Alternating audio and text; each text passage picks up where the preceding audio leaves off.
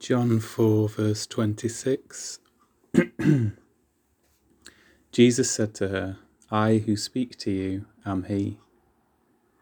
One of Jesus' clearest revelations of himself as a Jewish Messiah, the Christ, the Saviour, wasn't even to a Jew. She was a Samaritan woman who'd been pretty prodigal in how many men she'd had. She wasn't even married when Jesus met her, just cohabiting. Devout Jewish men wouldn't talk to women outside their tight knit circles, never mind foreign ones. Samaritans were a bit like the traveller or gypsy communities in the UK, not very well respected. Jesus wasn't afraid to break social taboos, however. What started off with him innocently asking for a drink ended with him declaring himself the Saviour.